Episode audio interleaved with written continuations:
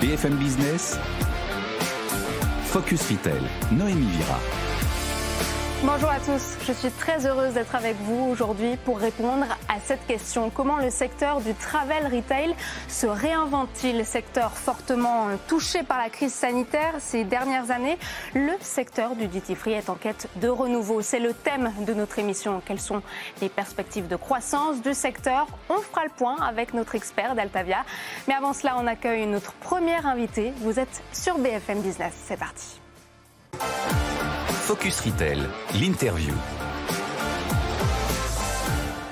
Et pour parler travel retail, j'ai le plaisir d'accueillir sur ce plateau Mathieu Daubert. Bonjour. Bonjour Vous êtes euh, directeur client du groupe ADP. Alors on le rappelle, ADP, anciennement Aéroport de Paris, est une entreprise publique française créée en octobre 1945. Elle aménage, maintient et exploite des plateformes aéroportuaires. À mes côtés également Hugo Van der Schaak. Bonjour. Vous êtes euh, directeur Altavia Travel Retail. Alors vous serez euh, notre expert tout au long de l'émission et le travel retail, c'est donc votre sujet de prédilection. Merci à tous les deux d'être venus sur ce plateau. Mathieu Debert, le trafic est-il reparti à la hausse dans les aéroports? Est-ce qu'on se rapproche du niveau euh, de l'avant-crise sanitaire? Alors effectivement, ce qu'on voit, c'est une reprise du trafic depuis le début de l'année. Si je pense sur l'été, on est entre 85 et 90 du trafic qu'on avait en 2019, avec néanmoins une situation qui est encore assez contrastée en fait selon les, les destinations. Euh, on a certaines destinations qui ont aujourd'hui des volumes de trafic supérieurs à ce qu'on avait avant la crise. Euh, c'est le cas des départements d'outre-mer, par exemple, de l'Afrique. Euh, on a aussi une très belle dynamique sur l'Amérique, l'Amérique du Nord, avec un, grand retour du, du, tourisme américain en France. En revanche, à l'inverse, l'Asie reste encore très très basse en trafic, donc à moins de 40% de nos historiques 2019. Le tourisme qui reprend tout de même principalement donc, euh, pour les Américains. Le trafic n'est donc pas impacté par les conséquences euh, de la guerre en Ukraine?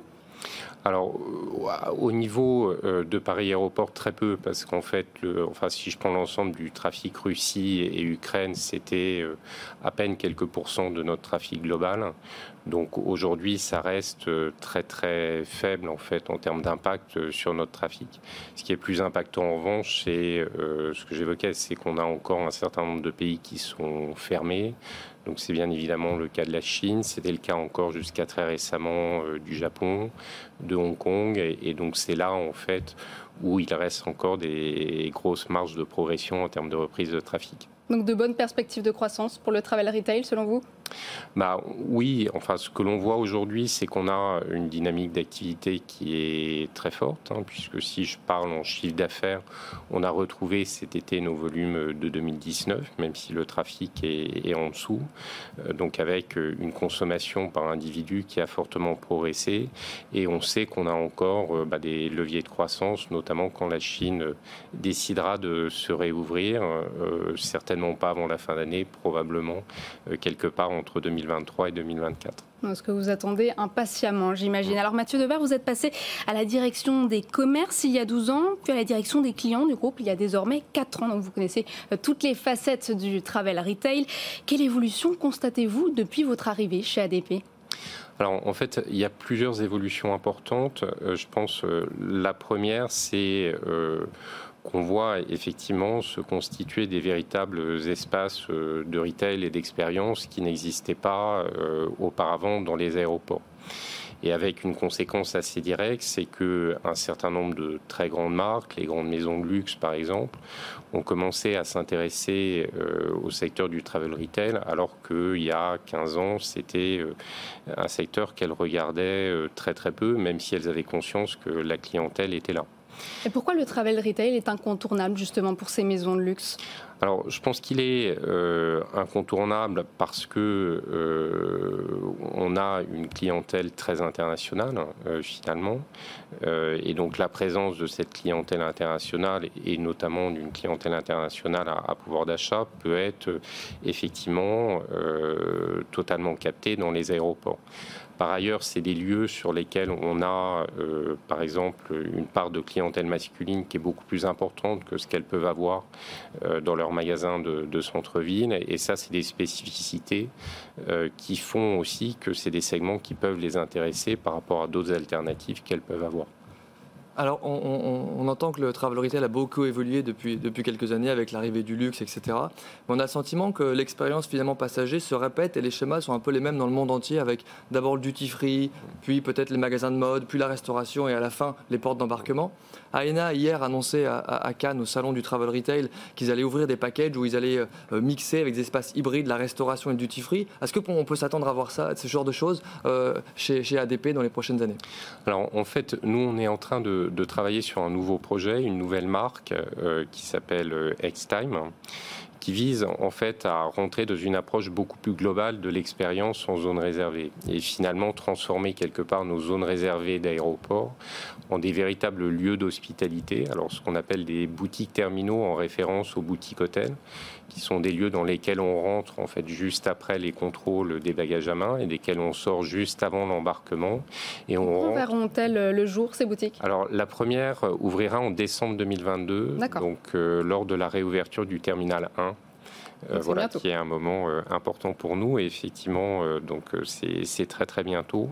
Et l'idée dans ces lieux, c'est d'avoir une approche très holistique où justement on n'est pas dans cette séquence d'expérience, mais on travaille le lieu dans sa globalité avec une ambition forte sur le design. Donc on travaille avec des grands designers français pour justement travailler l'ensemble de l'espace, qu'il s'agisse de la salle d'embarquement, qu'il s'agisse de la zone commerciales, dans lesquelles on met une ambition forte euh, dans le service, euh, en voulant en fait euh, quelque part incarner nos lieux par ce qu'on appelle des maîtres de maison, donc en référence à l'hospitalité, qui ont vocation justement à être un peu les chefs d'orchestre de l'ensemble des acteurs de l'hospitalité, du retail, de la restauration sur, sur le lieu complet. Alors, le e-commerce a totalement chamboulé le commerce traditionnel et aujourd'hui, le e-commerce fait son entrée euh, euh, de façon très, présente dans, le travel retail. Et, vous annoncez, par exemple, un, futur panier moyen à 27,50 euros en 2025 pour, pour vos voyageurs. Est-ce que vous pouvez nous dire quelle sera la part des achats en ligne dans, ce panier moyen dans les années à venir et quelles sont vos projections? Alors, je ne vais pas vous donner exactement les, chiffres qu'on a prévus, mais ce qui est certain, en fait, c'est qu'en développant effectivement une plateforme de e-commerce et de manière plus globale un écosystème digital, puisqu'il y a à la fois une partie euh, programme de fidélité Extime Rewards et puis une plateforme de e-commerce Extime.com, l'idée générale est euh, de développer en fait l'anticipation d'achat de, de, nos passagers. Et ça, c'est une des tendances majeures d'évolution qu'on a vues dans le travel retail ces dernières années. C'est-à-dire qu'il y a 15 ans, le travel retail était plus enfin, un segment dans lequel les passagers achetaient par pure impulsion parce qu'ils s'ennuyaient dans les salles d'embarquement et que quelque part ils cherchaient à s'occuper. Alors qu'aujourd'hui, euh, ce que l'on voit dans toutes nos enquêtes, c'est qu'on a à peu près 80% de nos passagers qui réfléchissent en amont de leur arrivée à l'aéroport l'expérience qu'ils vont euh, souhaiter vivre en fait dans nos lieux.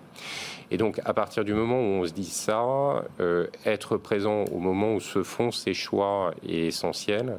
Et la solution de l'écosystème digital est, bien évidemment la meilleure réponse. D'ailleurs, à ce sujet, l'aéroport de Heathrow à Londres annonçait qu'ils avaient aujourd'hui lancé des marques qui étaient uniquement en ligne qui n'étaient plus en physique dans leurs espaces, avec une promesse de, de, 30 minutes de livraison des produits en, euh, aéroport après l'achat en ligne. C'est presque plus rapide que, Amazon Prime finalement. Mm. Alors nous, c'est pas le choix qu'on a fait puisque en fait l'idée du digital, c'est vraiment de préparer l'expérience que l'on vit dans nos lieux. Donc il y a vraiment une interface totale en fait entre l'expérience qu'on vivra et l'écosystème digital qui en fait offre la totalité des services, euh, des offres de restauration, des offres de produits de travel retail qu'on pourra trouver dans nos lieux. Euh, et avec vraiment cette idée de préparer en amont, en fait, quelque part, le programme de sa visite dans nos, dans nos lieux. Peut-être une dernière question sur la sobriété énergétique qui fait partie des priorités du gouvernement. Est-ce que, selon vous, aujourd'hui, le secteur aérien fait ce qu'il faut en matière de développement durable? Alors, c'est un secteur qui, de toute façon, euh, doit se décarboner de manière certaine. Enfin, s'il veut continuer à exister et si l'on veut que voilà, la, magie du voyage continue à exister. Donc aujourd'hui, il y a des très gros efforts qui sont faits par l'industrie à plusieurs niveaux. Alors au niveau des compagnies aériennes sur euh, bah, des nouvelles sources d'énergie qui sont euh, beaucoup plus, euh, enfin beaucoup plus décarbonées que ce qu'elles ce qu'elles peuvent l'être aujourd'hui. Au niveau des, aéroports, sur les modes constructifs, au niveau aussi, enfin nous, de, nos activités, ou sur chacune de nos activités, on a effectivement euh, un plan de décarbonation et de réduction de notre empreinte énergétique.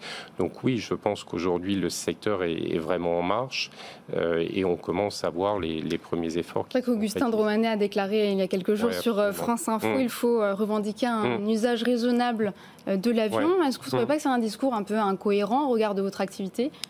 Alors non, je pense que c'est pas un discours qui est incohérent, puisque aujourd'hui, enfin c'est c'est ce que je disais auparavant, c'est-à-dire que de toute façon, euh, nous sommes un secteur qui doit se décarboner si l'on veut continuer à exister sur le long terme. Donc à partir du moment où on se dit ça, euh, appeler à une forme de modération quelque part et de voyage raisonné est totalement cohérent. Merci Mathieu Debert. Je rappelle que vous, êtes euh, directeur mm. euh, client du groupe ADP. Hugo, vous restez avec nous. On passe tout de suite au journal du retail présenté par Eva Jaco. Focus Retail, le journal du retail. Eva, bonjour. Bonjour Noémie. Alors on commence ce journal avec euh, l'occasion, avec un marché estimé à plus de 7 milliards d'euros en France. C'est une vraie tendance de fond. Après VIP et ses services de recyclage, c'est au tour de showrooms privés de se lancer dans la seconde main. Oui, exactement. Avec le lancement de Second Show, Showroom Privé proposera trois solutions de revente et de recyclage à 20 millions, à ces 20 millions de membres. Alors, selon David Dayan, cofondateur et président directeur général de Showroom Privé, il ne s'agit pas de vendre des articles de seconde main, mais vraiment de proposer un accompagnement euh, sur mesure aux clients. Alors, pour cela, le géant des ventes privées s'est associé euh, à des spécialistes, Rediff pour le prêt-à-porter adulte et enfants, Easy Cash pour les articles de high-tech et la plateforme de label Emmaüs, euh, Trema les meubles et les objets de décoration. C'est un lancement qui intervient dans un contexte favorable, toujours selon le PDG. Euh, le déstockage en ligne, avec des rabais de 62% en moyenne sur des produits neufs, séduit les consommateurs en cette période de tension sur le pouvoir d'achat. Autre actualité, Paris se prépare pour les JO 2024 sur les Champs-Élysées. L'effet des Jeux est déjà là. Les marques sportswear envahissent l'avenue. Après Lacoste, Footlocker ou encore Adidas, c'est la marque de yoga Lululemon qui a décidé de s'y installer. Oui, c'est le premier flagship Lululemon à faire son arrivée en Europe. La marque canadienne spécialiste des tenues de yoga compte déjà quatre magasins dans la capitale. Elle s'installera au 38 de l'avenue des Champs-Élysées à la place de l'ancien Zara Home dans un espace de 500 mètres carrés. Alors la marque mise généralement sur des concepts immersifs et expérientiels pour ses magasins, avec notamment des espaces euh, consacrés à la détente, eh bien proposera des tenues de sport pour le running, pour le training euh, et le yoga pour femmes et hommes. Alors ce magasin sera vraiment une vitrine euh, internationale pour la marque qui a pour ambition de multiplier par 4 son chiffre d'affaires international au terme de son exercice 2026 par rapport à l'an dernier. Lululemon semble bien parti selon le groupe au deuxième trimestre de l'exercice 2022 le chiffre d'affaires net international a augmenté de 35% par rapport au deuxième semestre. Voilà, le spécialiste du yoga training prêt à affronter les JO. Autre info, l'enseigne Kiabi poursuit son expérimentation de location de vêtements pour tous avec une formule d'abonnement. Wikiabi teste la location de vêtements dans trois boutiques de son réseau en région pendant un an. C'est un test qui avait déjà été fait euh, pour les vêtements de femmes enceintes et qui euh, s'étend à présent à toute la famille. Alors l'abonnement se décline en quatre formules. Euh, pour cinq articles loués, tout secteur confondu, le client doit débourser 19 euros par mois. Pour 10 articles, le prix passe à 29 euros et cela va jusqu'à 49 euros par mois pour 20 produits loués. Alors chaque magasin a, a tout de même une jauge limite de sans abonnement, sans durée d'engagement. ce test a été initié euh, cet été à Noyelles-Godot et va débuter en octobre au Pontet, puis à Bègle, en banlieue proche de Bordeaux, euh, à la mi-octobre. La marque alors ne sait pas encore euh, ce qu'elle fera de ses retours, soit les relouer, les revendre d'occasion, les donner à des associations ou à défaut les recycler. Alors encore une action de l'enseigne pour faire face à l'inflation. C'est vrai qu'en septembre dernier, Kiabi avait déjà annoncé euh, bloquer les prix de certains de ses articles. Merci Eva Jaco, on vous retrouve la semaine prochaine. Focus Retail, l'interview. Et cette semaine, c'était aussi le rendez-vous de l'industrie du duty-free à Cannes. Hugo van der Schaak, vous étiez euh, sur place avec euh, Kevin Dienger, donc journaliste pour BFM Nice Côte d'Azur. Et à cette occasion, vous avez rencontré Dag Rasmussen, donc président de Lagardère Travel Retail. On écoute l'interview et on se retrouve juste après. Bonjour Monsieur Rasmussen. Bonjour. La promesse des prix détaxés du duty free, est-ce qu'elle est toujours tenue dans ce contexte où l'inflation est, assez grandissante? Alors d'abord, la proposition de valeur du duty free n'est pas seulement autour du prix, c'est aussi l'expérience, l'authenticité, l'unicité. Euh, et c'est ça qui crée quand même la valeur euh, du duty free, dont vous avez pu voir l'évolution euh, très très forte ces dernières années. Ceci étant, bien sûr, le prix est critique. Et nous travaillons beaucoup avec les marques pour essayer d'atténuer euh, l'impact euh, de l'augmentation des prix. Et on a une euh, politique de pricing beaucoup plus dynamique maintenant, avec une comparaison avec certains acteurs en fonction des aéroports. Ça peut être le commerce de centre-ville, ou ça peut être d'autres aéroports, ou les prix online. Donc on fait des relevés de prix et on on ajuste nos prix de manière très très dynamique, euh, idéalement avec des étiquettes électroniques pour vraiment pouvoir être euh, euh, au bon prix, mais sans que la marge n'en pâtisse. Justement, quelle part des ventes représente ce, travel retail? Ah, Pour nous, c'est tout, c'est l'entièreté. Nous sommes spécialisés en travel retail. Euh, enfin plus généralement en concession, on a un petit peu d'activité en zone euh, hospitalière, mais sinon c'est euh, disons 80% en aéroport et 20% en chemin de fer. Donc toujours du travel retail. Et autour de trois, trois métiers, donc le duty free, mais aussi ce que nous appelons le travel essentials dans notre jargon, notamment relais, ou d'autres marques comme Fnac, euh, Spencer, donc on opère en zone de transport, et la restauration. Donc on est sur ces trois activités. Euh, c'est une stratégie qu'on a lancée maintenant il y a de nombreuses années, plus de dix ans, et c'est en train de devenir la norme de l'industrie. Dans un point de vente euh, duty free, la, clientèle a généralement moins le temps de, de, faire des achats. En quoi cette vente-là, du duty free, elle se distingue d'une vente traditionnelle? Alors d'abord, on a les meilleurs clients au monde. Ce sont les clients qui voyagent, ce sont des personnes influentes, euh, ce sont des personnes euh, qu'on n'a pas besoin d'aller chercher. Contrairement au commerce de centre-ville où on doit de plus en plus faire d'efforts pour faire venir les gens, nous on a euh, l'avantage que les clients soient là. Donc à partir de ce moment-là, c'est à nous d'avoir le point de vente le plus attrayant, d'avoir le personnel le mieux formé, avec une aide digitale de manière à pouvoir donner plus d'informations, les promotions qu'il faut. Euh, donc c'est vraiment le vrai métier de retailer. Et pour moi, le travel retail, c'est euh, la forme ultime de commerce physique. Euh, parce que justement, on n'a pas besoin de manger sur le budget de temps de ces personnes qui sont déjà très très fortement sollicitées. Vous l'avez dit, c'est une clientèle qui, voyage justement et qui vient aussi de, de partout. Comment gérer cette interculturalité en tant que, que vendeur et comment on approche les clients en fonction de leur, euh, leur culture, de leur nationalité euh. Alors là, la formation est quelque chose qui est critique. Alors d'abord l'assortiment. L'assortiment en fonction euh, des clientèles peut varier très fortement selon le fait que vous avez essentiellement une activité de low cost ou de chinois aisés pour prendre peut-être des extrêmes. L'assortiment n'est pas le même. Pour le low cost, il y a plus de restauration, euh, notamment parce que la restauration euh, à bord euh, est payante. Pour des voyageurs chinois, on cherchera beaucoup plus le luxe, l'expérience, l'unicité. Et ensuite, on se doit de former les personnes parce que si c'est vous qui voyagez ou une jeune chinoise, on ne va pas s'adresser à vous de la même manière. Vous, il est probable que vous n'ayez pas envie qu'on vienne vous voir en disant de quoi avez-vous besoin, etc. Vous préférez peut-être poser la question. Une clientèle chinoise, si vous n'allez pas vers elle en lui proposant vos services, il considère que vous ne faites pas votre métier. Donc on essaye de former tout notre personnel à savoir s'adapter au type de clientèle. Euh, la clientèle chinoise, j'imagine qu'elle est euh, prépondérante dans le duty free?